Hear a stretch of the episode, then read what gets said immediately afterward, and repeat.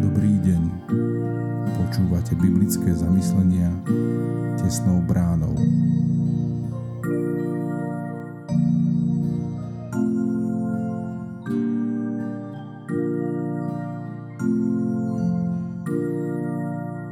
Dobrý deň. Dnes je pondelok 2. októbra 2023.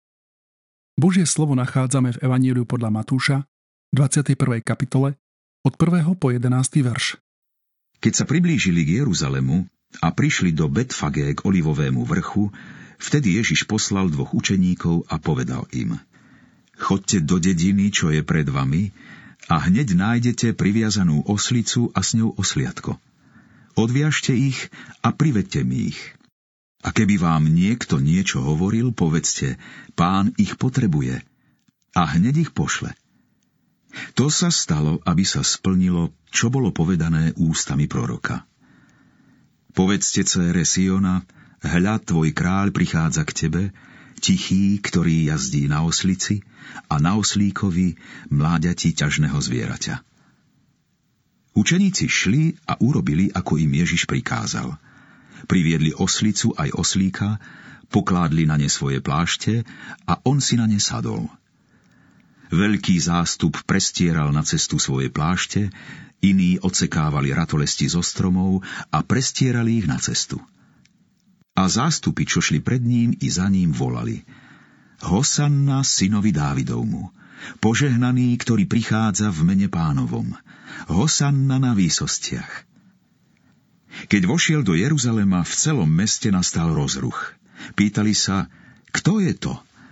A zástupy im odpovedali. To je prorok Ježiš, ten z galilejského Nazareta. Tvoj kráľ prichádza. Pred niekoľkými rokmi sme kvetnú nedelu strávili v Jeruzaleme. S mnohými pútnikmi v palmovom sprievode sme v radostnom očakávaní smerovali do centra. Uličky starého mesta však nezvládli nápor ľudí, vznikol kolaps a zrážky.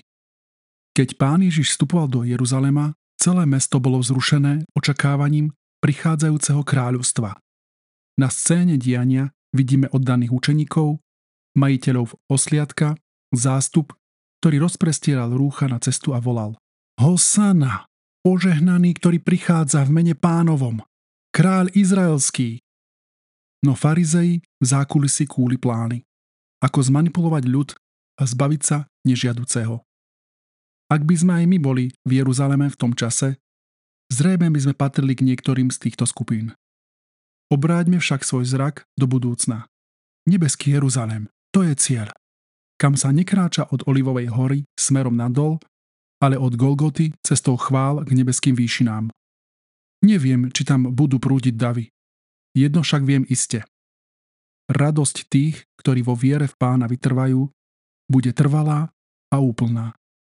Modlíme sa. Drahý páne, chceme ťa nasledovať ako učeníci. Byť ochotný poslúžiť tým, čo máme. Chváliť ťa a s pomocou Ducha Svetého zostať ti verný a vytrvať. Pomôž nám v tom, prosíme ťa. Amen. Zamyslenie na dnes pripravila Dagmar Fasingerová.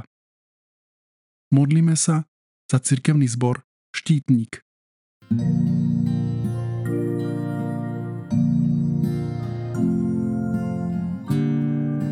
Prajeme vám požehnaný zvyšok dňa.